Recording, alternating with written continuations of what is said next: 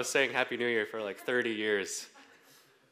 Going, hey, Fat Choi, Happy New Year. Like, oh, of course. No, it means like, what does it mean, Honora? Oh, like, let's get rich. Really? Congratulations, let's get rich. Chinese people love money. yeah, you can preach today, I think. I think God has a lot to say about that greeting, I think. So we say, okay, Fat Choi, let's get rich instead of Happy New Year. Um, but I'm not sure where to go from that. But um, I think for, for the most part, uh, this, this is, it feels like a new year. It does, doesn't it feel like a new year? Let me turn this down a little bit. Um, it feels like a new year for me. It feels, I think it might feel like a new year for our church as well, as uh, we're going through a transition. Last week, we got to say goodbye to our beloved Pastor Chris, um, who is in Lebanon and Ukraine right now. So please keep him in your prayers. Um, we, we know that God has great things in store for him, but we also want to make sure that he gets to live through those things as well. And we know that the world is a dangerous place. So if you ever have a spare, spare moment, pray for him. Keep, ask God to protect him and keep him safe. Um, it's been a it's been an interesting season of transition for me as well. Actually, since my son was born last uh, almost a year and a half ago, I've never gotten sick. And if you knew me before then, I was pretty much I would get sick pretty regularly, like about every other month or so. And then people are like, "Oh, watch out! Once you have a kid, you're not going to sleep, and you're just going to die." So everyone thought I was going to die, um, but God was like, no, he's not going to die. I'm going to protect him. And I haven't gotten sick for the past year and a half until this week when my own son also got sick. And then I got sick, and then my wife also got sick. And so that's why she's not here. That's why he's not here today. Uh, and that's why I sound like this. Um, but so we said goodbye to Pastor Chris. We said goodbye to my health this it's a season of transition. But when I was meditating on all this stuff, I'm like, man, I, I got sick at the worst possible time when everything is just depending on me at this moment. God had to correct me. It's like, it's never been about you. You're never depending on yourself. God, you, he was asking if I still trust him in all of this. Like, take away Pastor Chris and his awesome teaching and presence and just spiritual power. Take away this health that I've been blessed with for the past year and a half. Is that enough? Do you still trust me? That's what God was asking. And um, actually, last week, I, I, got to sing a song um, during communion that I really love. It's my favorite song, actually, that, that's come out in the past couple years. It's called Into Faith I Go. It's like a really strange song because it's not really singable. There's no like melody to it at all, and it just kind of sing goes wherever. But um, there's a line in, um, in that song that says, Faith is not some fragile thing that shatters when we walk through something hard. So we walk on whatever may come. Faith is not some fragile thing that shatters when we walk through something hard. So we walk on whatever may come. When my son was born, that song was just on repeat in our hospital room, and it, it just blessed us so much because we were going into a great unknown season of our life having a kid for the first time, there's nothing that can prepare you for that. And I feel like in this season, in this new year, our church, we're going into a season of unknown as well. Nothing can really prepare us for that. But we go in faith, we walk on whatever may come. And so in this season of transition, we walk, we walk, we walk. We walk in the memory of what Pastor Albert has taught us. We walk in the, in the power of what Pastor Chris has left us with. But ultimately, we will remain deeply rooted deeply rooted in Christ, deeply rooted in prayer, deeply rooted on mission. And today we're going to talk about what it means to be deeply rooted in family. In family. And what Pastor Chris has done in the past couple weeks is kind of bring up barriers to what it means to be deeply rooted. What prevents us from being deeply rooted in prayer? What prevents us from being deeply rooted on mission? And today we're going to talk a little bit about what prevents us from being deeply rooted in family. And it's really obvious. It really is. Let's, let's look at the verse for today. John chapter 13. You can turn in your Bibles to John chapter 13 as well. We're going to be jumping around, but this is our main verse for today. A new command I give you. This is the word of Jesus. A new command I give you love one another. As I have loved you, so you must love one another. By this, everyone will know that you are my disciples if you love one another. Let's pray.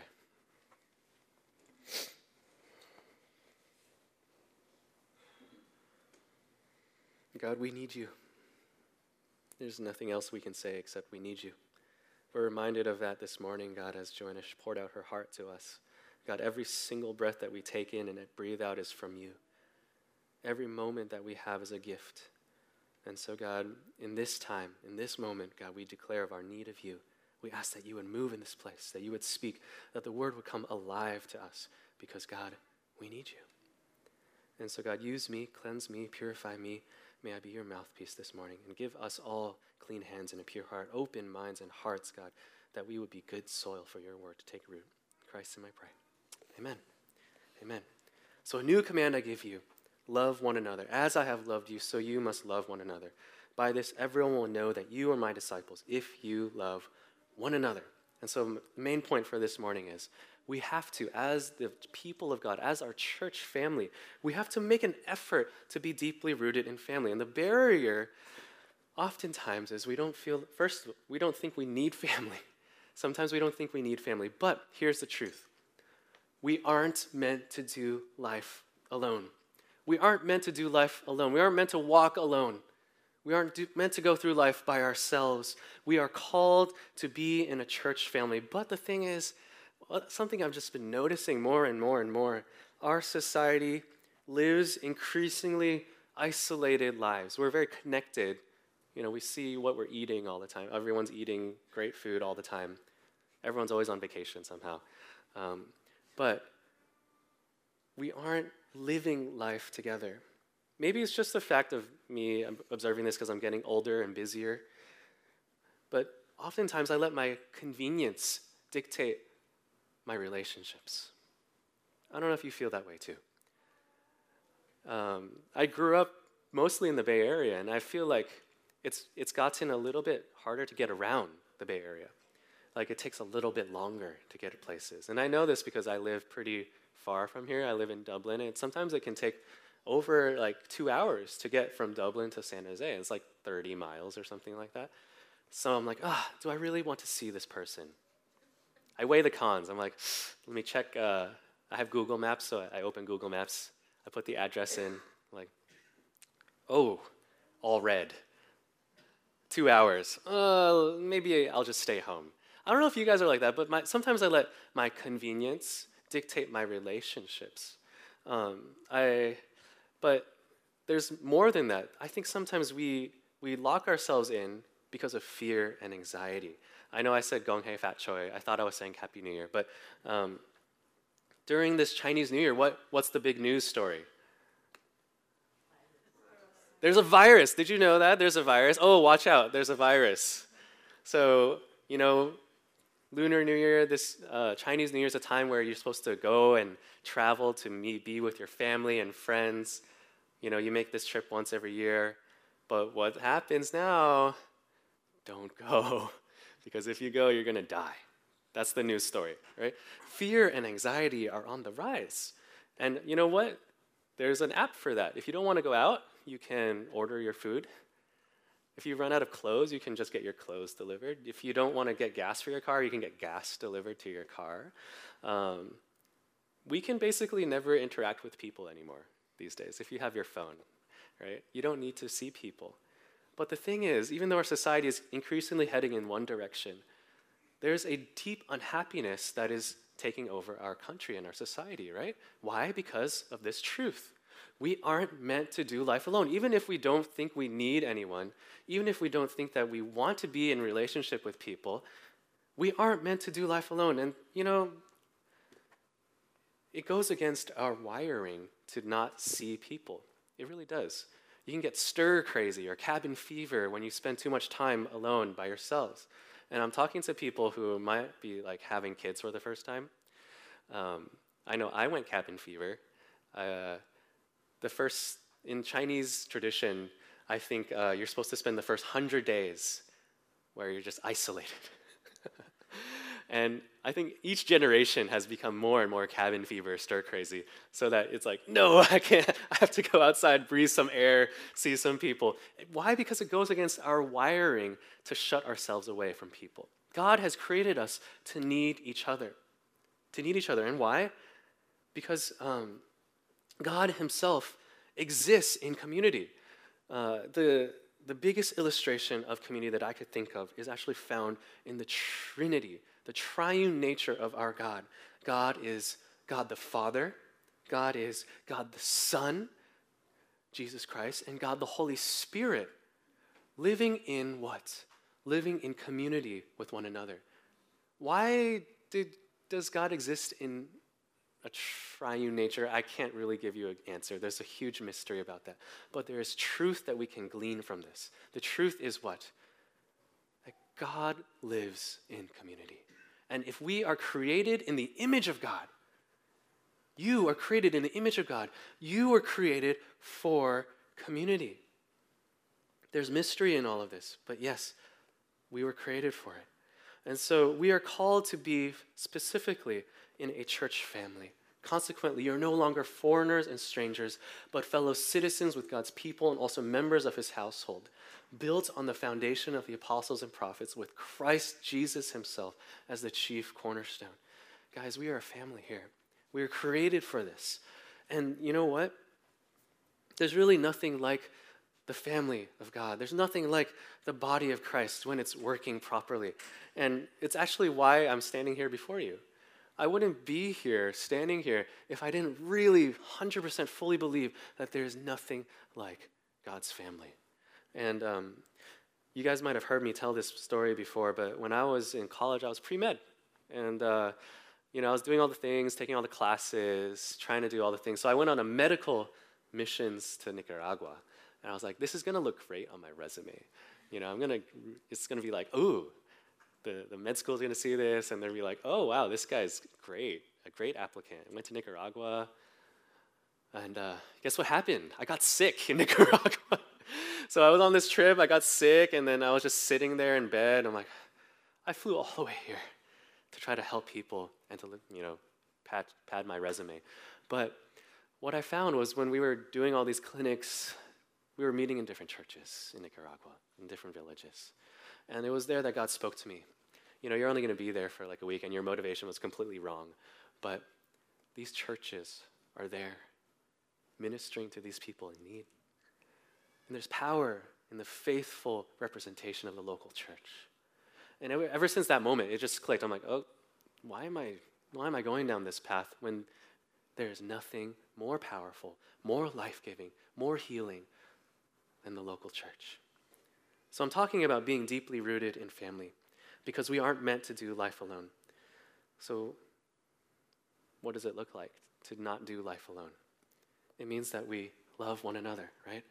A new command I give you love one another. As I have loved you, so you must love one another. By this, everyone will know that you are my disciples if you love one another.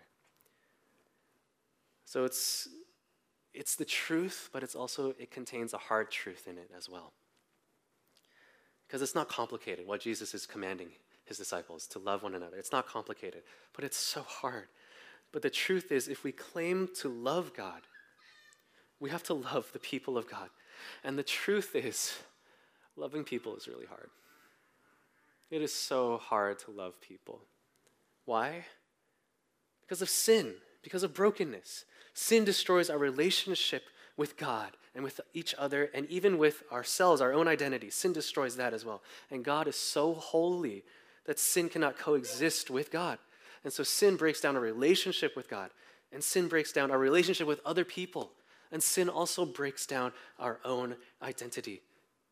But also, people are just kind of difficult, right? Um, people are hard to love. And especially when you get closer to them, you inevitably get more into the mess of each other's life. Actually, even on the road, people are hard to love. I was um, driving in the rain with my whole family, and um, you know Zach was in his car seat, and I was just driving, and I was like, okay, I, I I drove in like weather before. You know, I'm not only from California. I know what weather is. I can drive confidently in the rain. And so I go into the, I'm on the highway, I'm on 680 going north, and uh, I go into the, the leftmost lane because I'm like, I can speed. I'm very confident in my own driving abilities. And right when I go into that lane, all of a sudden, like, I see um, this gi- giant pickup truck behind me. I don't know if you have had, had this experience where someone in a pickup truck just tries to like tailgate you. Um, and so what happens? This guy tailgates me, and then he puts on his um, high beams and starts to high beam me. I'm like, what's going on? And so finally, he cuts me off really closely. He like almost sideswipes me. I'm like, what the heck? This is so mean. So what do I do? I'm a pastor, right? I pray for him. No, I did not pray. In fact, what did I do? Not, this is like my least proud moment of the last year. I wish I beeped. I high beamed him back. I did not turn the other cheek. I did not love my enemy. I stooped to his level, and I, it's 100% a guy for sure. But um, I stooped to his level, high beamed him back. What did that guy do in response? No, no, no, no. He just drove on because he's a cool guy. No, he actually broke. He broke really hard. I was like, oh gosh, let me swerve. And then he followed me into the next lane. I was like, oh gosh, let me go to the next lane. And he followed me and he blocked me off in the next lane. I was like, okay, I'm dealing with a crazy person here. And so I just slowed down and then the guy just drove off after that. I was like, why are people so difficult? Was that one of you guys? Anyone here own a pickup truck? I know like 0% of our church owns a pickup truck, but um, David, David Liu, yeah, David Liu. no, the, um, that was a little, it was a li- this was like a massive pickup truck. So um, be on the watch for this. My point is, people are difficult. And you know what? I was being difficult too. I was being difficult. I high beamed back. Can you believe that? I prayed to God so hard from that one incident. I was like, God, why did I do that? Why did I have to let my flesh act out? Or to use a normal, normal person talk, why did I be so dumb? You know? Why did I act like that? Why? Because we all are capable of it. We all are. All the people we meet, you know, I was just talking to a friend of mine, and they were like, I like to believe people are good. I was like, okay. Have you met me? I've just seen too much. People are difficult, and it, people are just hard to love. And it's not just people on the road, it's people that we actually love that are hard to love. The people in our families, they're hard to love. The people, our kids, they're cute. They're also hard to love sometimes, right? But here's the thing if we look and read this, this passage, there's a funny word. It's command. It says, A new command I give you love one another. We are commanded by Jesus Christ, the Son of God, to love one another.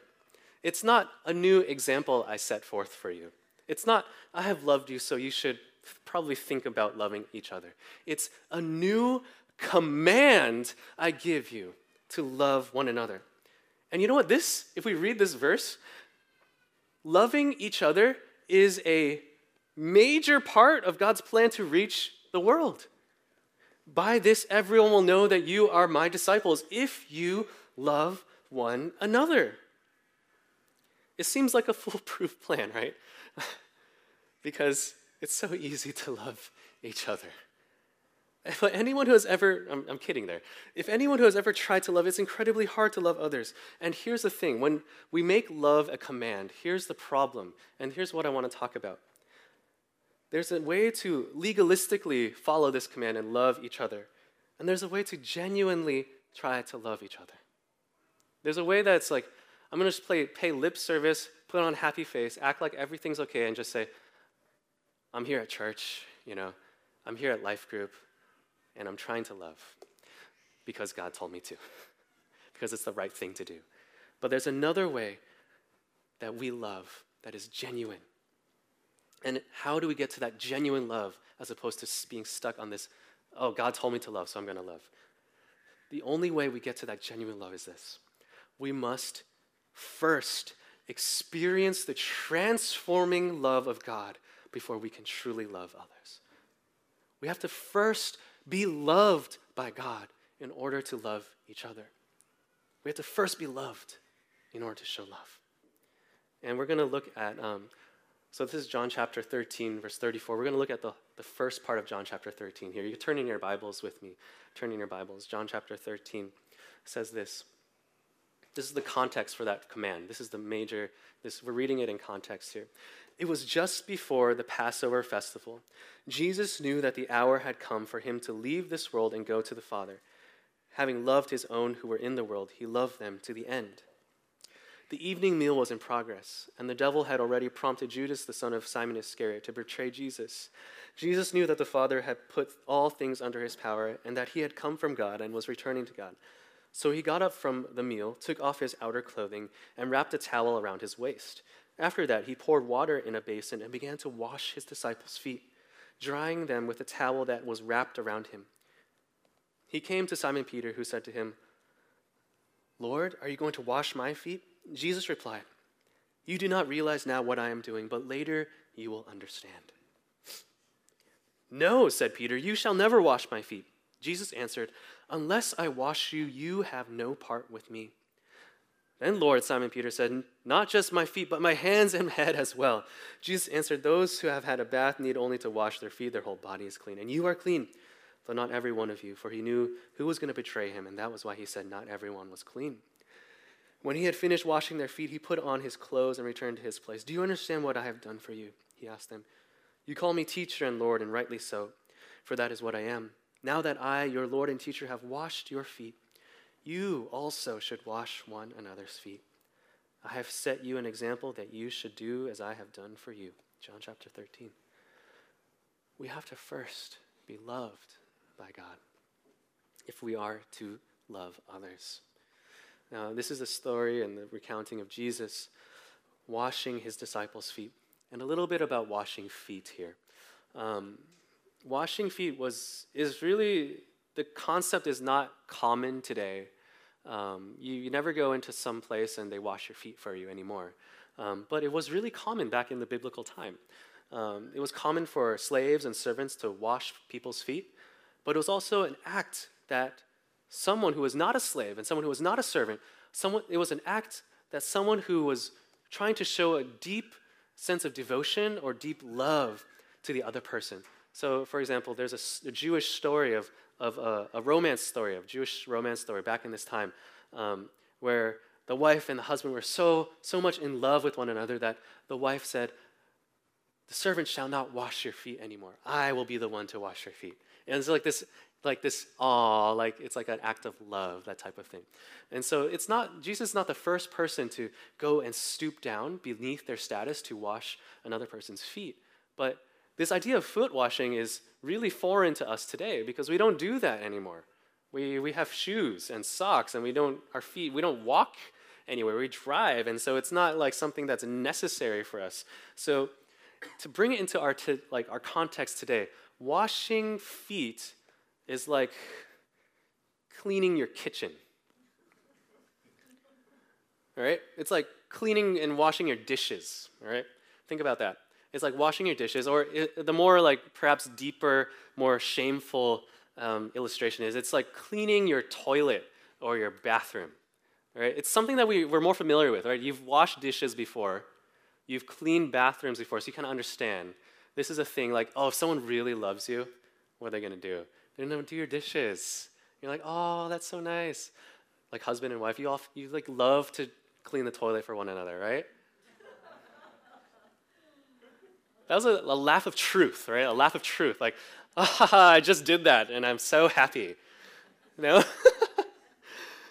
or you, you, clean, you clean the bathroom, you know, it's always clean and spotless because you love each other so much. I'm looking at some couples here like, yeah, I did it. No, you didn't. You didn't do it.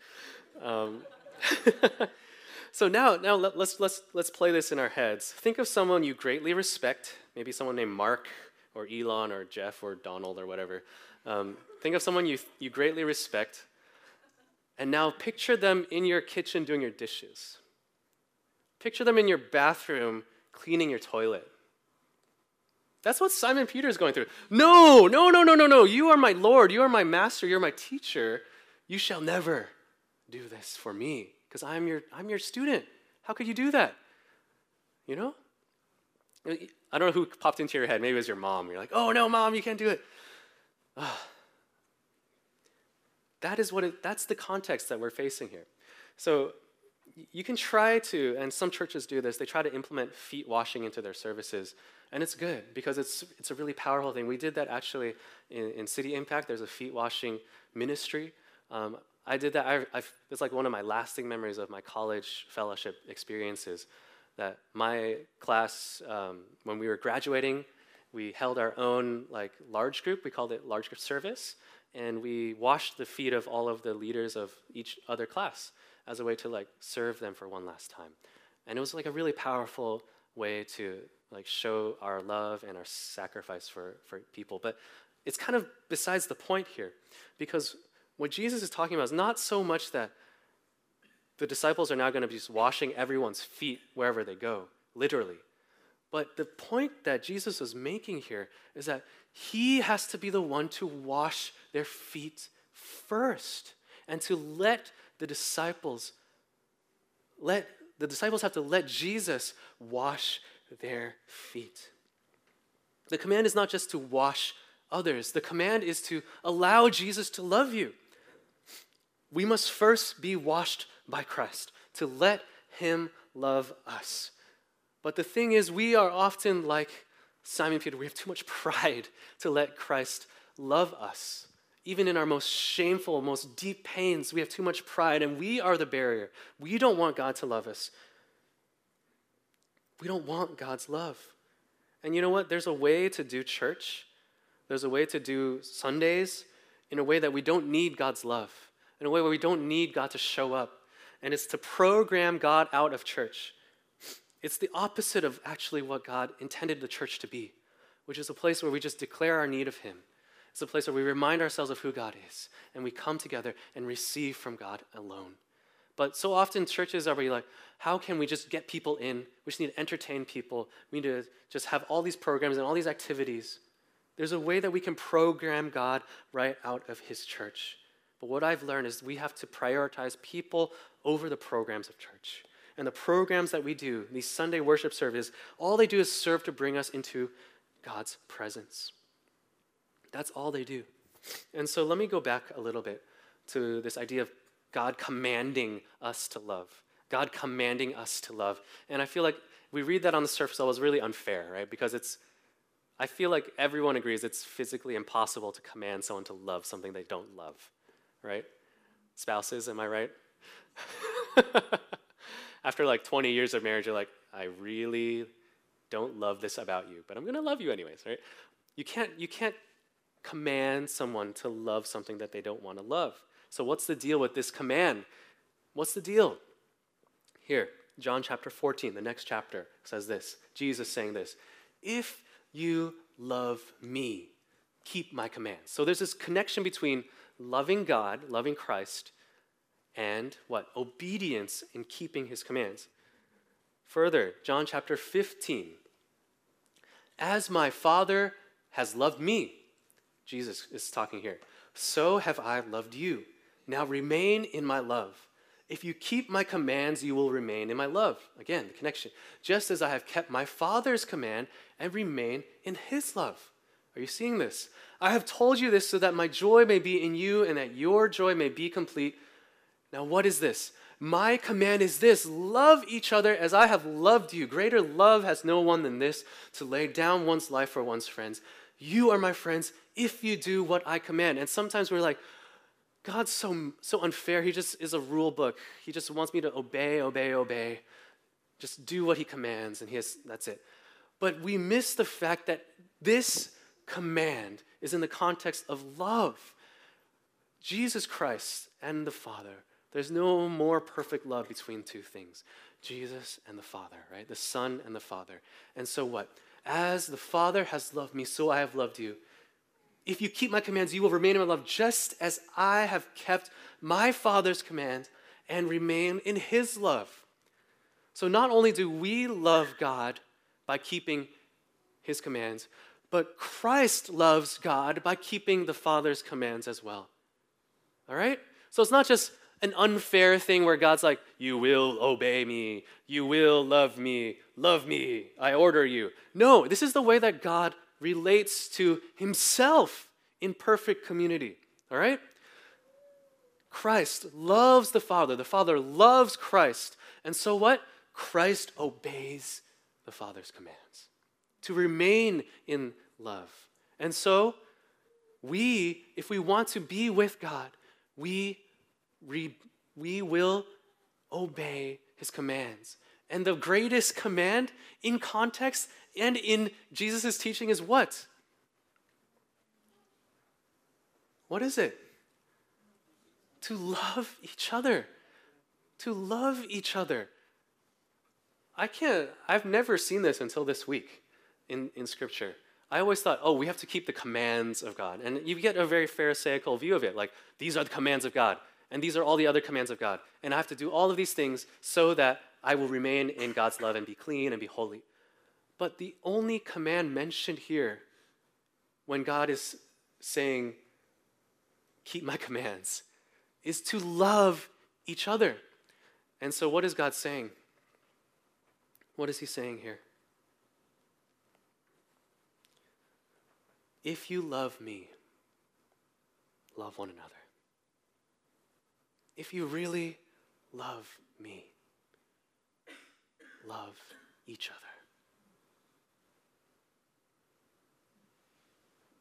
That's the command. If you want to love me, you have to love the person next to you. That's what God's saying. And that's incredibly hard. And God knows that, right? He knows that. That's why He sent His Son as the example of what it looks like. That's the example. What did Christ do? He washed His disciples' feet, He laid down His life for His friends. And so, what do we do? We wash each other's feet. We lay down our lives for our friends we bear each other's burdens.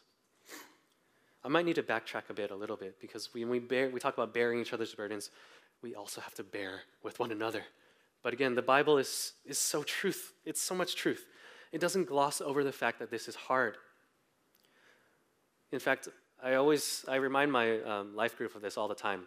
If we if if we were meant to live perfect lives after we accept Jesus Christ as our Lord and Savior, There'd be no need for any of the Bible to exist. Like, like none of that is necessary if we were going to live and love perfectly, right? It's hard. It takes effort. It takes work. Um, but it's the way that we are meant to witness to the rest of the world about the love of God. Because in a world that's increasingly fearful, in a world that's increasingly anxious, in a world that's increasingly outraged, we, the family of God, have to be a city on a hill, shining God's light that attracts people with love, not by beating people up over their failure. We lay down our lives, we wash each other's feet, and we bear each other's burdens. As a family, our center is Christ, not friendship or common culture. We're not just trying to build community here. We're not just trying to give you friends here because any attempt at just building friendship as a church will fail. We are trying to live on mission together, to live for God, and we will find brothers and sisters who are also on mission as we walk with God together. Our motivation is Christ, not religious activity. We're not going to just do things to fill up our time on Sundays or during our weeks or just do a retreat because that's what we've been doing. We do things because of Christ. Why do we sing together every single Sunday? Well, it's obviously biblical. You find singing is all throughout the scriptures. But it also draws our attention to Christ, the person of Christ, and the love and the work of Christ on the cross, and is our collective family offering to God together each and every week. And our victory is in Christ, not in influence, not in power. We know we're victorious not when our church grows, not when we have more followers. We're victorious because of Christ and what he's done for us on the cross. And so, as a family, we need to make an effort to be deeply rooted, to be deeply rooted in each other, to be deeply rooted in this family. And here's, a, here's something the gospel isn't against effort, all right? It isn't against effort. It, it, the gospel is just against earning. You can't earn your salvation. But once you're saved, it doesn't mean that you just sit back and just let God do whatever and just let, let become a consumer and just say, God, I need this, God, I need this. The gospel isn't against effort, guys. It takes a lot of work. We can't earn the love and the grace and forgiveness of God, but we don't just become a passive consumer. And why? Doing life together takes effort, incredible effort, and incredible sacrifice.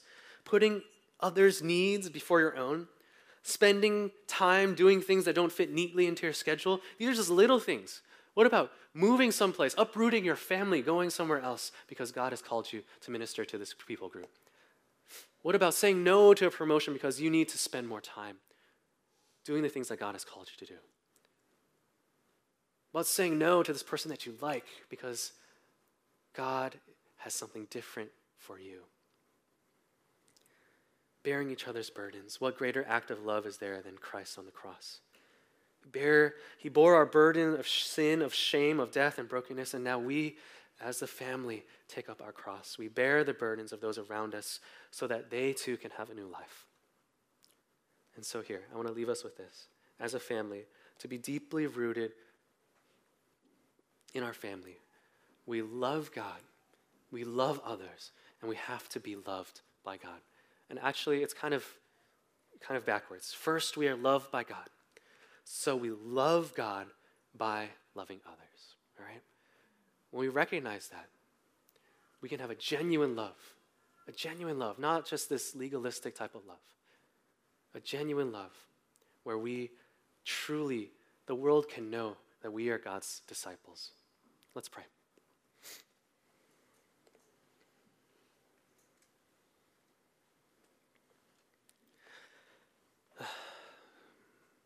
God, I thank you that you, you sent your Son, Jesus Christ.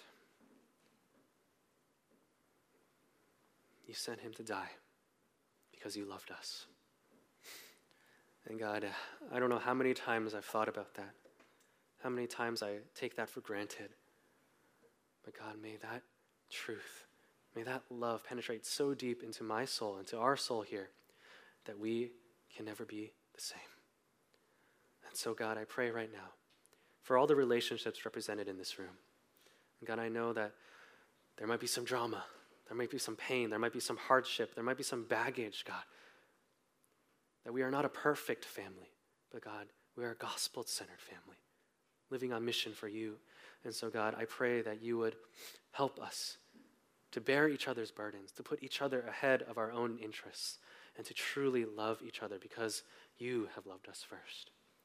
And so, God, for every single relationship represented here, God, I pray your peace and your love over that, for your grace to season our words and our thoughts and our actions, so that, God, when people look at us, they don't just see a group of people, but that they see something different, that they see you. Christ, in my prayer. Amen.